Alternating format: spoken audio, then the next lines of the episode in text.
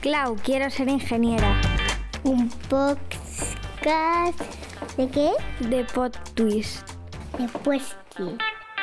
Hola a todas, soy Clau y quiero ser ingeniera. Bienvenida, bienvenido seas quien seas a mi programa. Te invito a descubrir lo maravilloso que puede ser para ti estudiar una carrera STEM y la barbaridad de oportunidades que esta puede abrir.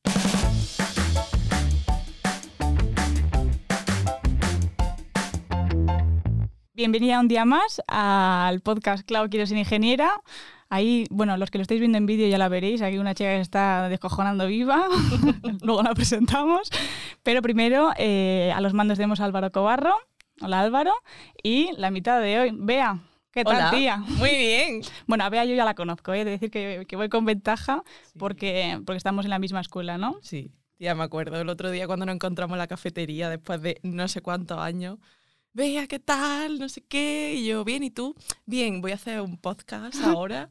Y tía, me pareció como una idea súper guay. Y aquí estoy. Sí, sí. Así Luego, que un día que, la, un día que la vi por la biblioteca dije, tengo que hablarle, tengo que decirle, tía, vente. Porque además tú que eres muy salada. Sí, bueno, Bueno, no os olvidéis que además pues tenemos todas las plataformas, Instagram, TikTok, YouTube eh, y bueno, Spotify y todas las plataformas de podcast. En Instagram es clau barra baja QSI. Y, y el podcast, pues bueno, Clau Quiero ser ingeniera. Si lo estás escuchando, pues, pues sabe cómo se llama, ¿no? Así que nada, eso. Seguir lo que mola, de verdad. Gracias, guapa. ¿Cómo, cómo empezaste, no? En- ¿cómo, cómo dijiste, voy a meterme a una ingeniería? Pues nada, te voy a responder lo que te responden todas. Esto, segundo de bachillerato, no sabes qué hacer, sacaba buenas notas. Es verdad que era un poco vaga, pero porque no me hacía falta estudiar más. Entonces, pues yo estudiaba un poquito, aprobaba, sacaba buenas notas. Y yo me acuerdo, un año antes, fui con mi padre a Toulouse, a donde montan los Airbus, los aviones, y yo le dije, papá, ¿qué tengo que estudiar para hacer esto? Y me dijo, esto es aeronáutica. Entonces yo cuando fui a echar los papeles, yo eché aero, aquí en la poli. Y no me la dieron. O sea, me quedé en la primera convocatoria súper cerca y no me la dieron y entré en camino. Entonces yo tenía puesto después caminos, tenía uf, una locura, tenía matemática y física, tenía mecánica. O sea, menos mal que al final me dieron camino.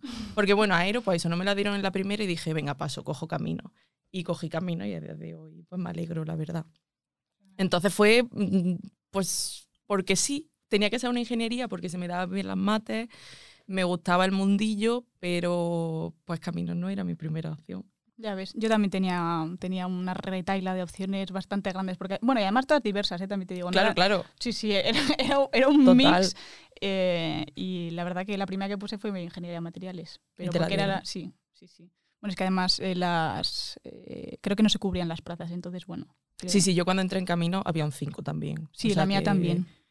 Que, que entraba mucha Pero gente. ahora o no sé, no, yo creo que cuando entré estaba un poco más alta y al año siguiente bajó al 5 porque no se cubrían plazas. Entonces, eh, sí. Pero que ya te digo, ha sido camino, pero podría haber sido otra. Sí, y sí. ahora te, te o sea, No, no, ¿no? O sea, ni de coña. O sea, luego ya, claro, luego empecé, pues primer año, matemática, física. Uf, yo me veía ahí, yo estaba acostumbrada a estudiar el día de antes y a sacar un sobresaliente. Entonces yo me vi, me acuerdo además en el examen de física, que es que empecé a estudiar la tarde de antes de verdad. Y claro, pues imagínate. ¿eh? O sea, yo llegué al No, no, examen no se puede, no se puede. y salí del examen y llamé a mis padres llorando, nada, que he suspendido. Y al siguiente igual, y al tercero me decían, has suspendido, ¿no? o sea, ya cuando llamé me decían, ¿Cómo lo sabes? que te ha salido mal, ¿no? Y yo me llevé el batacazo el primer año total. Bueno, yo creo que nos pasa a todas, ¿eh? también te digo. O sea, Total. creo que es una, una máxima. Sí. Yo me Bueno. acuerdo, aprobé dos asignaturas y en la extraordinaria aprobé otras dos, porque si no aprobaba un mínimo de créditos te echaban. Sí. Yo conozco a gente que la echaron. Y mis padres pues como que me dieron una segunda oportunidad. Otra oportunidad. Sí. Y pues luego fui remontando, tampoco mucho, pero bueno, me fui, me fui manteniendo. y- Bueno, si luego nos cuentas. Sí, sí, sí, sí. Pero fue por eso, o sea, caminos porque algo, carrera STEM, Ujú. Pero bien. O sea, yo sabía que no derecho o medicina, ni de coña. Hay gente que tiene vocación desde Sí, sí. pequeña y dice, pues quiero ser médico o quiero ser profesor. Yo no la tenía, Yo tampoco. Yo tampoco. la verdad. Mis padres no son tampoco de este Los del mundo de la ingeniería, porque hay mucha gente aquí que, Sí. pues mi padre es ingeniero y ha sido lo que he visto en casa, o tiene una empresa, sé que me voy a quedar con ella. No era mi caso. El mío tampoco. Fue un poco así por, por la casualidades de la sí. ¿Y profes en, en el cole también tenías así alguno que te hizo coger el gustillo? Pues sí, que teníamos un profesor súper bueno que nos daba física, Juan Molina, vamos, todavía seguimos teniendo relación a día de hoy. Oh. Y fue como el que me, me plantó la semilla de, de la ciencia un poco, ¿no? Luego también pues, he tenido profesores muy buenos de matemática y de otras asignaturas, o sea, de, de filosofía, de historia, pero no sé, sí que me hizo interesarme por, por ese mundo. Luego también tenía electrotecnia en el instituto, que súper ¿Qué bien. dices? Sí, sí. No sé por qué, pero mi instituto tenía electrotecnia para la gente del, del tecnológico. Yo también tu- tuve un profesor que todavía estoy en busca y captura, tía, porque es, es un profesor que tuve en matemáticas en el instituto, en el instituto, no, en la ESO, perdón. Se llamaba Manuel Arevalos. Bueno, sigue vivo, ¿eh? Creo, porque no lo encuentro en ningún Nada. lado. Estoy en busca y captura. Quiero- Ahora que te ha hecho LinkedIn, búscalo. ¿eh? que ya le- no, tía, ya le buscaba antes, pero es que no lo encontraba. O sea, es de esas personas yo creo que ha dejado, ¿sabes? Que no quiere... mm, Pero quiero, quiero encontrarle, quiero porque era un profesor, madre mía, maravilloso. En plan, profesor y amigo, ¿sabes? De esos profesores que dices, qué gusto, porque además es- esas edades también te digo que estamos medio enloquecidos. eh, Yo me acuerdo que con la este profesor era como que él cuando llegaba, la gente lo respetaba Sí, solo sí. porque era él. O sea, estuviéramos haciendo lo que estuviéramos haciendo, llegaba él y era como respeto absoluto. Mm. Y le podías preguntar cualquier cosa de cualquier asignatura y él encantado que, que te resolvía lo que quisiera. Entonces así da gusto. joder, y yo creo que tanto. son mal... Es verdad que luego también he tenido profesores, sobre todo en la carrera, que dices, jolín, qué mal. Mm, Pero han sido más los buenos que los malos. O sobre todo lo que, de lo que más te acuerdas. Obviamente, sí, claro. Sí, sí. ¿Qué es lo que te marca, que ellas o no? Mm. Yo, por ejemplo, bueno, y luego que además eso es, o sea, creo que es muy importante, ¿no? La labor de un profesor porque es como lo que, lo que dices tú, por ejemplo, yo tuve el profesor ese de matemáticas que me hizo engancharme con eso. La labor de un profesor es transmitir ese interés, que es que a ti como estudiante de ingeniería, que todavía pues tienes, pues tú tienes pues ferrovial, tal, tal, tal, si tienes un profesor que te planta esa semillita, tú ya vas a tirar por ahí, ¿sabes? A nada que te lo haga interesante. Que te de lo- marca para bien o Sí, también sí. para mal, pero sobre Claro, todo pa' sí, a cogerle asco a asignaturas sí, que... que también me ha pasado, vamos, luego ya en la carrera. Me a, mí, a mí pasado, me también, a mí también me ha pasado. Vale, eh, entonces eso, eh, has dicho, pensabas en aeronáutica, al final no se dio la situación. No se dio. Caminos, primer año, hostia tras hostia. Te- Terrible. El pri- pero eso es el primer año, pero Sí, bueno, el segundo no me fue mucho mejor, te diré. Porque hay gente que dice, no, el primero fatal, pero, Pero luego, ya el segundo me puse remonté. la pila y remonté. No. Tampoco fue mi caso. O sea, luego ya me fue yendo mejor poco a poco, me fui de Erasmus. Y ¿Dónde, dónde fuiste de Erasmus? Que no Me fui Algarve. hablar del, del fui a. Faro. ¿Y qué tal? Bien. Fue súper bien. Joder, es que O sea, yo- es una maravilla. Además, me acuerdo que le decía a mi amigo, no, yo me voy, pero mi amigo se iba a la Polonia, no sé, y yo, nada, yo me voy a alargar. y me decía, pero si eso está aquí al lado. Claro, yo tardaba desde mi casa cuatro horas, tardaba lo mismo de Madrid a Andújar que del Algarve a Andújar.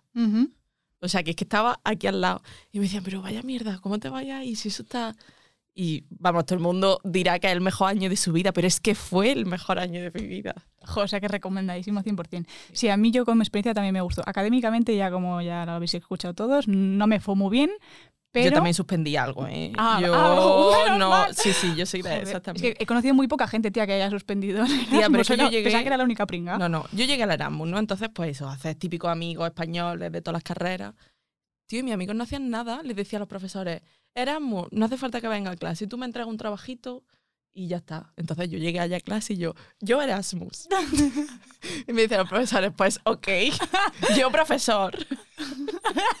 ¿Sabes? En plan, yo hacía los exámenes como todo. Yo no tenía ningún privilegio por ser Erasmus. Encima yo le decía, porque yo me fui allí sin, sin saber ni papa de portugués. Igual que yo era italiano, tía. Mm, Bueno, portugués, como es fácil, algo entenderá. Eh, no. Ellos me entendían a mí, pero yo a ellos, al principio, tía, nada. Yo, yo llegué allí a verlos venir. Entonces, claro, yo iba a los exámenes y decía, eh, ¿puedo escribir en portuñol? y decía, bueno, pues escribe como quiera. Menos más que al final era casi todo números, que poco tenía que escribir de teoría, pero claro, yo, yo fatal, yo no Bonito tenía tener las tiempo. clases, tía. Yo no tenía tiempo de ir a clases de portugués, porque como que la universidad te daba la oportunidad de ir a clases extraescolares y mis amigos iban, pero es que yo no tenía tiempo. Yo tenía horario de clase, como llevaba tantas asignaturas, diurno y nocturno. La universidad abría por la noche. ¿A Porque allí había mucha gente que trabajaba, entonces eh, iban a clase por la noche. Pues el diurno era pues como aquí, o mañana o tarde, pero es que por la noche empezaban las clases de 8 a 12 y media de la noche. ¿Qué dices? Y yo como tenía asignatura, como tenía tanta, pues iba algunas por la noche. A mí me pasó lo mismo, Entonces yo pero sin mochila, nocturno. salía a las 12 y media y luego pues me iba por ahí a tomar algo. Y me decían, ¿de dónde viene Y yo? De clase. O sea, y esto es real. Y yo, tía, estudié mucho. Salí mucho, pero estudié mucho también. Yo también estudié una barbaridad. Yo me acuerdo de la semana esa de exámenes, eh, estuve dos meses sin salir de fiesta. Y lo mismo que tú. Yo fui diciendo, el italiano es lo mismo. Pues no. Pues no, pues no. Estaba yo en clase y no entendía ni pajolera. Luego, obviamente, con el paso de los meses, ya cuando se estaba terminando el Erasmus... Porque estuviste un año. No, seis meses, tía. Un O sea, un cuatri. Vale, yo estuve los dos. Ah, vale. Claro. Vale, vale, pues eso. Y yo igual, porque me cogí tantas asignaturas pensando, bueno, pues... A Se ver, que, fácil. que también te digo, me, admir- me advirtieron, ¿eh? me dijeron, Milán no es moco de pavo. Pero bueno, una que, no sé, Sí, que, sí, sí. pues Un eso, ingenua. un poco ingenua, me tiré a la piscina y me, me di de bruces, vamos. Sí. Yo suspendí dos. Yo tres. Pero yo con mi cara, la, la última que ya había suspendido, fui al despacho en plan a recordarle que, la- que era Erasmus. Y dijo, yo, pero otra Y vez". luego le mandé un correo. O sea, yo ya no sabía lo que hacer.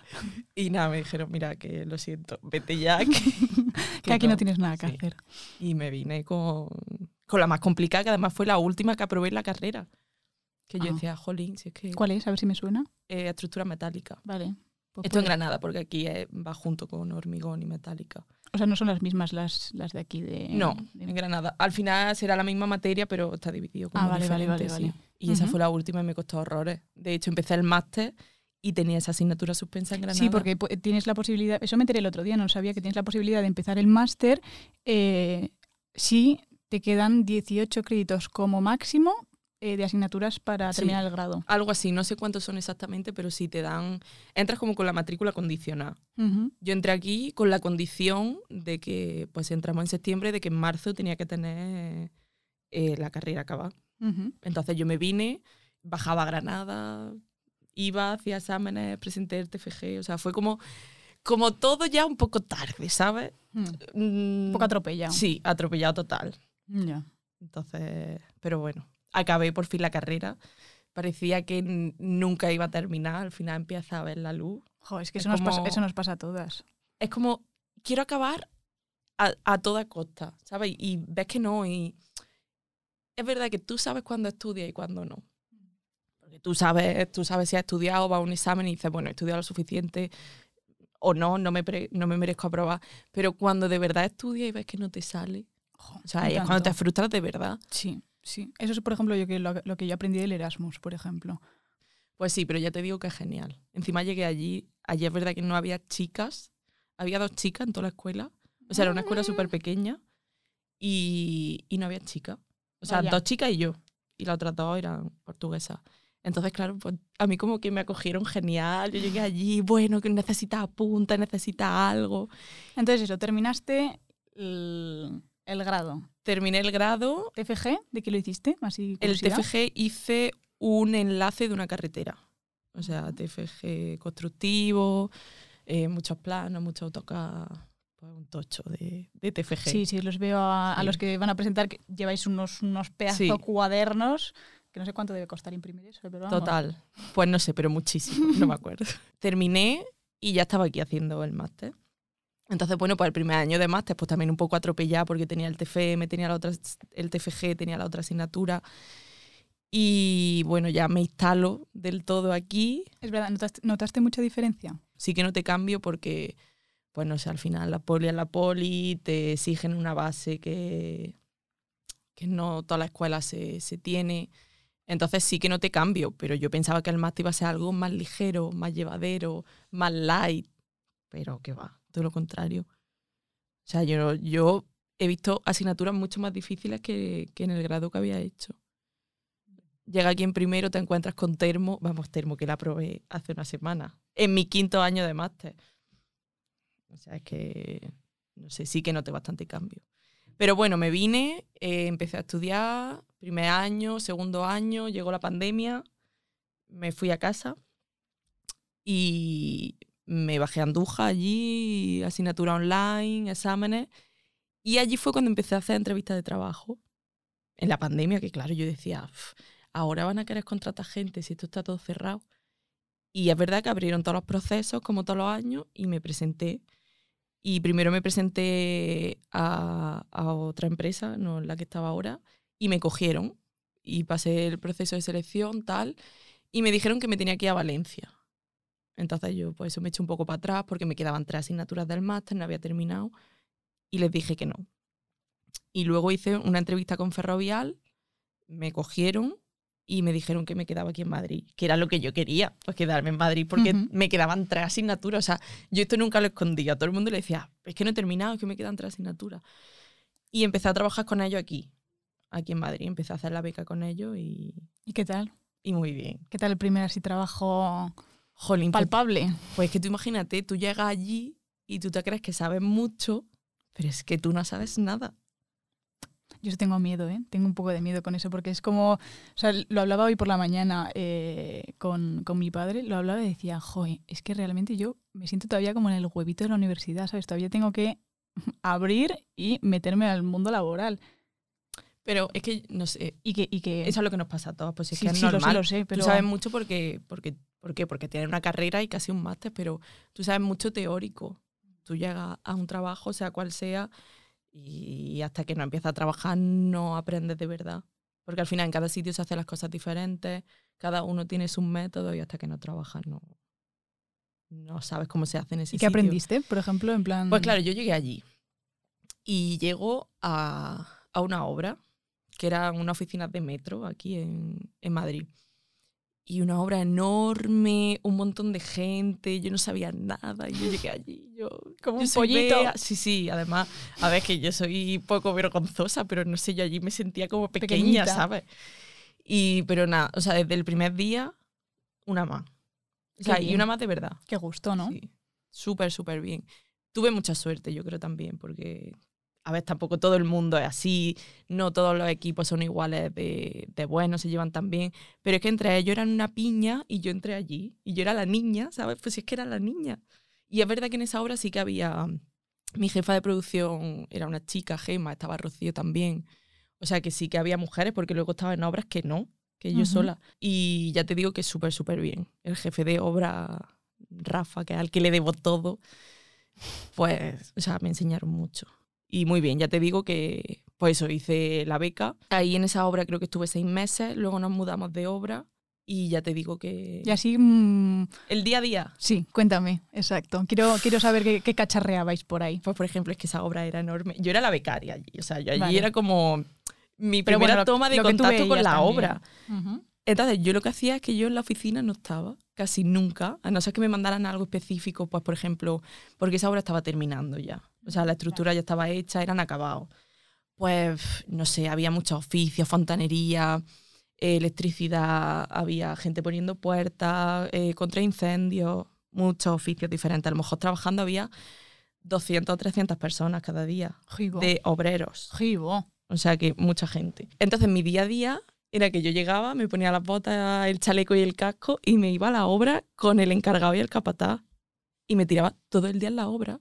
O sea, yo, yo paseaba por la obra y me iban explicando, y sobre todo iba con el capataz, con Ángel. Y, y él me iba explicando, pues esto se hace así. Yo también preguntaba mucho. O sea, yo soy muy... Curiosona. pregu- ¿Y esto qué es? ¿Y esto qué es? ¿Y esto cómo se hace? ¿Y esto por qué? Mi día a día al principio era pasear por la obra.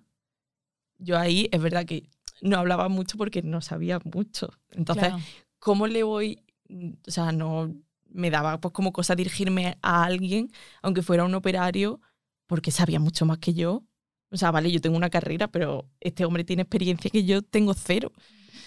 Entonces, pues eso, pero aprendí solo de estar ahí.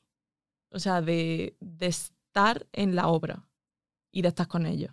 ¿Y cómo es eso? No sé, no, no, no, no, como nunca he estado en una obra, Pues tía, de, de, de estar ahí en el barro, a lo mejor, pues no sé, venía un camión de hormigón. ¿Y esto porque es así? ¿Y esto cómo se mide? Y esto eh, tienes que ver si el hierro está bien puesto. Pero, ¿cómo? Entonces, pues se sentaba conmigo, Gema, pues esto se hace así porque tal, no sé cuánto. Yo de cuenta de cosas de oficina aprendí poco, pero aprendí mucho de, del trabajo físico, físico. ¿sabes? O me daban, me acuerdo que tenía un trabajo que era, este bloque, este edificio, eran como ve- ventanales enormes y cada día se rompían ventanas. Y yo iba con un plano todos los días marcando si había alguna ventana rota, si había goteras, si había...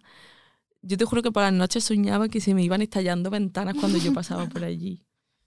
O sea, ¿Y descubriste por qué? punto. ¿Por qué se rompían o no? pues no, al final no se sabía porque se ponían mal, porque a veces, no sé, cosas diferentes, pero algo. sí, porque tampoco, o sea, eran ventanas tochas, ¿sabes? Que no se rompe, pero sí, sí. Y igual que con las ventanas, humedades, tal. En fin, y luego se acabó la obra y yo me quedé un mes más allí de repaso. En plan, pues esto está mal, esto hay que cambiarlo, esto hay que pintar aquí. Y ahí ya fui como Ya cogiendo un poco de bagaje, Justo, justo te iba a decir lo Ahí yo mismo. ya dije, empezabas ya sí. a, a pilotar un Sí, poquillo. sí. Y luego nos cambiamos de obra, empezamos otra desde cero, que era una residencia de estudiantes en Sinesio Delgado. Y al principio pues también estaba yo sola con el jefe de obra hasta que ya vino mi compañero César, que a día de hoy es mi amigo. Y igual, pues al principio es como, "Uf, yo esto no lo he visto nunca, ¿y esto cómo se hace? Pero, o sea, que yo notaba el calor de la gente porque es que de verdad se sentaban conmigo a explicarme cómo se hacía. Hombre, también porque creo que todos han estado en ese, Sí. en esa, Sí, sí, en sí, ese inicio, ¿no? Digamos de... Ya los trabajadores, como que a mí siempre me han acogido súper bien, ¿sabes? Bueno, hija, que no por maja. ser mujer nunca he notado nada.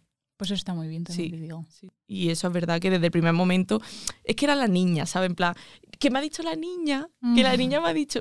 Y eso tampoco te lo tomas mal, porque tú sabes si te lo dicen bien o te lo dicen mal, ¿sabes? Entonces, eh, o sea, muy acogida por todos siempre. Y eso me gusta. Hombre, es, es de Sí, agradecer. es de agradecer, la verdad. Además que si vas así como, un- como un pollito, lo, lo- lo que menos te apetece es recibir malas respuestas o, o, o notar diferencia de... Y que también, pues no sé, yo también me he equivocado mucho, pues es que al final si te dejan hacer las cosas... Bueno, Porque tampoco tenía nadie que me supervisara mucho, ¿sabes? Es como... pero yo creo que así también se aprende, Sí, tía. Sí, sí, sí, sí. Prueba y error. Hmm. Anda- que no lo hemos estudiado en la ingeniería. Jodo, Total. petaca. Totalmente. Y eso que al final te das cuenta que sí, que has estudiado mucho, que sabes mucho de hormigón, de termomecánica, de tal, pero que hasta que no llegas ahí, si es que luego las cosas son más fáciles de lo que parece. O sea, sí, estructuras, pero yo en realidad em, trabajando no calculas nada. Tú tienes que estar pendiente de que todo se haga en tiempo, de que todo se haga en precio, de que todo se haga bien. Tienes que estar muy encima de la gente porque como que también todo el mundo te intenta engañar. Sí. Sí, o sea, todo el mundo es como la guerra del céntimo, ¿sabes? Si te la pueden meter, te la van a meter. Tienes que estar pendiente, pues que el hierro venga bien, que, que todo venga bien, que el hormigón venga bien, que si has pedido unos tubos de una calidad, sean de esa calidad. Porque todo el mundo intenta ahorrarse. Un segurillo, sí, sí. Claro. Eso lo estudié yo en una asignatura de... Bueno, es que hay un profesor que nos da también charla. Aparte de lo que da de, de teoría, también nos hace un poco de coaching. Joder, Entonces- qué bien. Entonces nos explica así como un poquillo el mundillo y tal. Qué bien. Estando ahí en la obra de Sinesio, pues en Madrid ese año habíamos entrado un montón de becarios, no había trabajo para todos. Entonces a mí me mandaron a Málaga. Vuelves para allá otra vez. Vuelvo para el sur. Para el sur. Contenta, porque yo lo que quería era trabajar, estaba súper contenta. Ahí ya solo me quedaban dos asignaturas porque había probado otra. Poco a poco, esto, esto ya estamos hablando del tercer año de máster, ¿vale? Entonces, bueno, me voy a Málaga y, y me voy a obra civil, a una galería de unos túneles. Llego allí y, y allí ya no era becaria, allí ya era jefa de producción. ¿Y cómo se sentía eso? Pues yo estaba igual. Yo, Sí. era, yo era la niña, yo seguía siendo la niña allí. Y, y llego allá a Málaga y nada, pues yo no había visto un túnel en la vida. Una Solo voy en el y- coche y ya está. Claro, y llego allí y me dicen, bueno, pues hay que hacer esto y esto no sé qué. Y esto va así, 22 metros, tal. Aquí se excava todos los días, se apuntala, tal. Y tía, a mí eso me sonaba chino. Yo decía, pero ¿y, pero ¿y esto yo? ¿Y, y qué hago yo? Y nada, pues al final vas allí, ves, preguntas, ves que la gente sabe más que tú, preguntas. Si es que sobre todo es preguntar. Y ya te digo que yo lo que considero que nos enseña eh, esta ingeniería o las carreras STEM o lo que sea es a solucionar problemas. Sí. O sea, para eso quieren a un ingeniero y por eso un ingeniero tiene tanto valor y puede trabajar en tantos sitios, en cualquier ámbito, porque te, te soluciona problemas de una forma rápida y eficaz y barata. Ya está. Entonces, pues yo lo solucioné como pude. La galería, pues bueno, problemas varios, estructurales, geotécnicos, en vez de hacerse en dos meses, se hizo en seis. Ujú. Pero bueno, al final se hizo y bien, yo contenta. ¿Y cómo, así ya también como tú, el por qué? Mm, problemas en la estructura. ¿Cómo se solucionan esas cosas? ¿O cómo se miden? ¿O cómo...? Pues por ejemplo, a nosotros lo que nos pasaba era que salió una roca dura que no estaba previsto en el estudio geotécnico. Empezó a salir Vale. una roca dura que no se podía picar, que lo que se una roca normal si se tardaba en picar un metro tres horas, pues esta se tardaba dos días. Gibo. Teníamos ahí, o sea, en la punta del taladro tenía una punta de diamante para picar mejor porque es como lo más duro, pero se partía, había que cambiarlo, problemas, problemas con la subcontrata, ya aparte de que la roca estuviera dura. O sea, hubo todos los problemas que te puedas imaginar estaban. Además, esto era un túnel en Marbella que solo se podía trabajar por la noche porque era verano y durante el día no se podía cortar el tráfico. Entonces había que trabajar por la noche. Entonces, pues tía, al final es todo. Por la noche ya todos son problemas. El hormigón hay problemas porque tarda en venir, porque eh, tienen que abrir la planta para nosotros, porque es más caro, porque tal.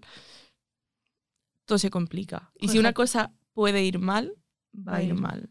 Qué gusto también escucharte en plan hablarte del mundo laboral, porque claro, es que yo soy completamente una ignorante todavía.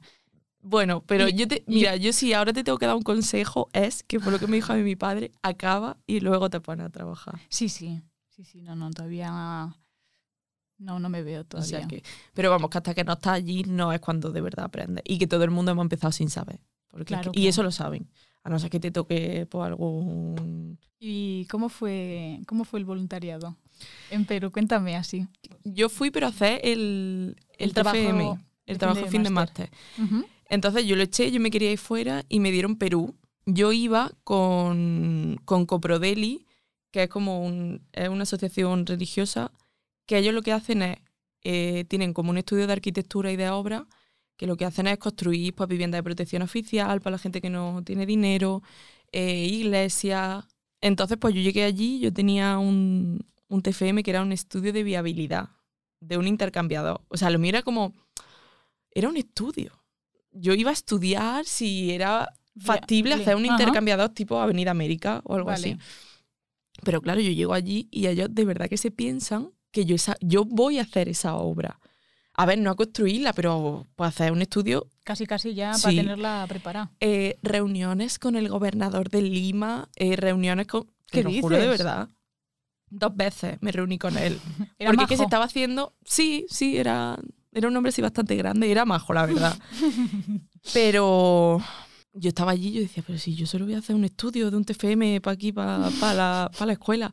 Y ellos como que se pensaban que era algo más. Entonces ellos también estaban construyendo el metro en ese momento. y yo lo Ah, único que quería de ellos era que me dieran información, que me dieran planos. Ujú. Entonces yo iba allí a, a la oficina y me decían, sí, ahorita, ahorita te damos la información. Y yo ahorita, y pasaban los días y ahorita no me daban nada. y yo llamaba, yo llamaba todos los días en plan, hola, soy Beatriz de, de la UPM de Madrid, estuve allí hace una semana. Sí, bueno, sí. Y luego ya, cuando me había vuelto a España, sin nada, me dijeron que es que, bueno, que estaban metidos en algunos problemillas de corrupción, que no Anda. podían darme ninguna información, tal. Entonces, bueno, yo me fui la experiencia muy bien, pero el TFM al final, Nada, ¿y porque, mi porque María Eugenia pues, me echó un cable, hizo una extrapolación de datos, es verdad que cogí datos, hice encuestas, tal, Vale, pero bueno, vale. información, lo que se dice información, Poca. allí no me dieron nada. Y la culpa no la tiene Coprodeli, que era, fue mm, eh, la asociación con la que yo fui. Mm, Ellos se pensaban que a lo mejor iba a hacer otra cosa, pero ellos sí que le ponían ganas, me, me organizaban las reuniones, tal, pero es que luego no me daban... desde daban la- material. Claro, Ujú. no tenía Ya. material para hacer nada. Pero bueno, que al final lo hice, lo presenté, la pandemia y todo bien. Pero bueno, fue una experiencia guay. Es verdad, ¿y qué tal trabajando en la pandemia, tía? Pues que yo entré cuando estaba acabando la pandemia.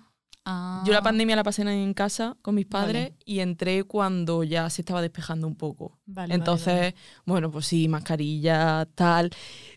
Pillé la parte mala de la obra, que son, pues por ejemplo, antes en la obra, cuando se acababa la estructura, se pone una bandera arriba y se hace una fiesta, que es ¿Qué la bandera. En plan, cuando, Madre cuando mía. se echan todos los forjados. Entonces, claro, había COVID. Yo eso no lo pillé, no pillé ninguna Ay. fiesta. Ya no se hacían, porque cuando otra obra compañera hacía una, pues te invitaban ahí. Entonces, yo mm, ya me perdí un poco de desayuno, pues de ir al bar. O sea, la parte más.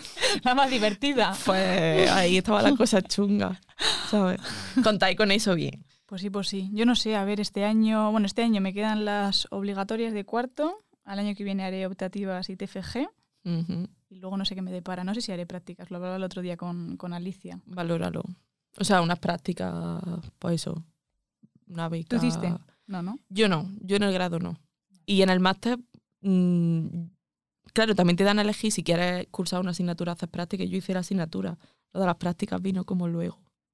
Pero, a ver, no es malo, o sea, hacer prácticas siempre te va a dar algo de experiencia. Que es lo que yo ahora pienso, que digo, bueno, está perdiendo el tiempo de máster. Este es mi quinto año, pero bueno, pues también he estado trabajando, que es Sí, la bueno, forma de consolarme. Jo, tía, pero has estado en obra, has estado ahí en Sí. todo el meollo. Y ya te digo que, que lo volvería a hacer. Que a mí me gusta el barro. Me gusta mancharme. Me gusta, sí, sí. Hasta sí. las cejas. Sí, oh, está claro que yo llegaba todos los días. O sea, la ropa, lo peor. Yo me ponía lo peor para ir a trabajar porque es que siempre venía llena de todo. Así que sí, sí. Pero eso es lo que Yo, me no, yo no- gusta. creo que no estaría capacitada yo para... ¿Tú para crees? No lo sé, yo lo miraría así un poquito... Pero no sé si sería... A ver, sí, curiosear sí que es. Sí, eso sí, sí que soy como tú, en plan de, ¿y esto por qué? ¿Y esto por qué? ¿Y esto por qué? Ah, ¿y esto? Ah, ta, ta, ta. Eso sí que me gusta. Pero... No sé, a mí es que eso de mancharme, no sé si lo veo. Bueno, ¿eh? yo qué sé. Yo, yo, a ver, hay gente que, que no sirve. Que no, pues hay gente que, que le gustaría trabajar en una oficina. O sea, gente, te digo, compañeras mías. Y con sus zapatos y su bolso. Pero no, a mí lo A que me gustaba gusta es lo ir allí, sí, ponerme las botas y bajarme a la obra y no sé. Y yo creo que todo el mundo, todo el mundo de, de camino, mm, se dedicara a lo que se dedicara después, pero que tiene que pasar por obra. Sí. Sí. Yo creo que es la parte, lo primero que tienes que hacer, porque al final tú luego puedes estar en una oficina o redactando proyectos o calculando, pero si tú no sabes lo, lo de abajo, hay- si tú no sabes cómo se hace eso, o cómo se hace un muro, o cómo se, no sé, cómo se pone el acero para echar el hormigón, tú luego no te imaginas en tu cabeza, porque yo no me lo imaginaba, ¿eh? Cuando tú Vale, o sea, estudias desde- hormigón en la carrera, sí, tú sabes que tienes que poner unas barras de cortante y otra en la otra dirección que son para otra cosa, pero hasta que tú no lo ves allí, tú no te lo imaginas. Vale, o sea, le recomiendas a Sí, todo a todo el mundo que pase por obra, aunque sea, yo que sé, un año. Pues yo no sé, yo no sé qué me deparará el futuro. No sé si me meteré en investigación, no sé si haré un máster, no lo sé. Estaba ahí tanteando el terreno el otro día, estaba en, una- en la asignatura de nano que tenemos. Una que- Nanotecnología. Sí. Sí, sí, nanotecnología, que es la que tenemos en, en tercero, que es una de las que me quedó de, del Erasmus. Y, y me gustó, me gustó mucho. Entonces está la rama que me gusta de biomateriales, eh, que está, se- está tocando muy poco, está apenas por descubrir, vamos como quien dice. Y luego la de los materiales, que es bastante, bastante curiosa, interesante. Pues igual mezclarlo y bionanomateriales. bionanomateriales. Suena bien, Sí, ¿no? Suena algo A mí me- a mí me- difícil. Bueno, entonces me, me queda por descubrir, también te digo. Entonces no, no te sé si es fácil o difícil. ¿Tú qué crees? ¿Qué cosas se pueden hacer también para, para que en estas carreras haya también más chicas? O sea, ya no solo resolver las dudas y haber Mm. referentes. Yo creo que fomentar un poco el estudiar estas carreras STEM, porque yo me acuerdo cuando yo tuve que elegir, o sea, a mí nadie me aconsejó, no sé si esto habrá cambiado desde que yo hice bachillerato ahora, En mi caso, no. pero no sé, nadie va como a los institutos a ver, bueno, una jornada de puerta abierta a la universidad nos llevaron, pero bueno, nos llevaron a ver la universidad, pero como que nadie te da el abanico de posibilidades que puedes hacer. Vale. A mí nadie me dijo, pues mira, hay esta ingeniería, hay estas carreras, tal. A ti te dan ahí una lista y tú te buscas la vida. Y te pones a buscar en internet y. Claro, sí, sí. y la que mejor te suene, Y yo creo que alguien dijo, bueno, pues camino. Y dijo, pues la voy a poner yo también. Pero no sabes nada. Entonces yo creo que habría como que fomentar pues que estas carreras existen, qué salidas profesionales tienen. No sé si yendo a colegios, yendo a... O sea, que a mí no me importaría ir a dar por una charla. Pues de tal fecha a tal fecha se va a ir por los sitios Pues tía, nos vamos a un día a un colegio de una charla. y ya está. Pues sí, ¿eh? No, no, no es coña, te lo digo en serio. Sí, me Es que, parece bien. O sea, por eso me encanta este programa, porque creo que es justamente todo lo que nos ha faltado a nosotras Total. y creo que Total. no quiero poner la mano en fuego, pero creo que sigue faltando Sí. también a día de hoy las Sí, sí. chicas del 2005. Y bueno, a día de hoy yo creo que, que esto ya está un poco más implantado, la mujer en la ingeniería, un poco. Porque sí, yo aquí en no, Madrid ¿eh? Sí que veo, mm, y en Granada, bueno, yo creo que también. Hombre, no es 50-50, pero hay chicas. ha sido un placer tenerte, tía, me lo he pasado teta. Eres a, la- a lo que, a lo que das, es que lo cuentas todo, hasta las miserias las cuentas con alegría. Nada, gracias a ti por acogerme, que me hizo mucha ilusión desde el primer día que, que me dijiste que viniera. Y nada, pues que espero que no sea la última, oye, que Pues esto siga viento en popa y que Sí, no, vaya no, no. súper bien. Estoy segura además, sí, sí, sí. Y bueno, gracias también a ti Álvaro por, por estar a los mandos de este programa, como siempre. me acordaba, me acordaba, gracias. Es que esta se piensa que no graba esto. Este va a hacer a ti.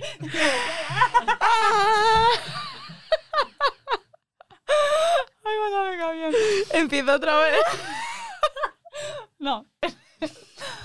Y también gracias a ti que nos escuchas. Espero que te hayamos contado, pues bueno, y que hayas escuchado un poco, ¿no? Lo que es el, el mundillo de meterse en el barro, El barro, de, el barro. de darse golpes y salir adelante, que sí, que bueno, que, que de eso va la ingeniería, de eso- bueno, y de eso va la vida, también te digo. Y no te olvides de, de las redes sociales, Clau barra baja QSI QSI. en Instagram, en TikTok y en YouTube. Y luego en Spotify, Clau, quiero ser ingeniera. ¿Has visto qué buen team hacemos? Ole. Clau, quiero ser ingeniera. Un podcast de qué? De Pod Twist. De Puesti.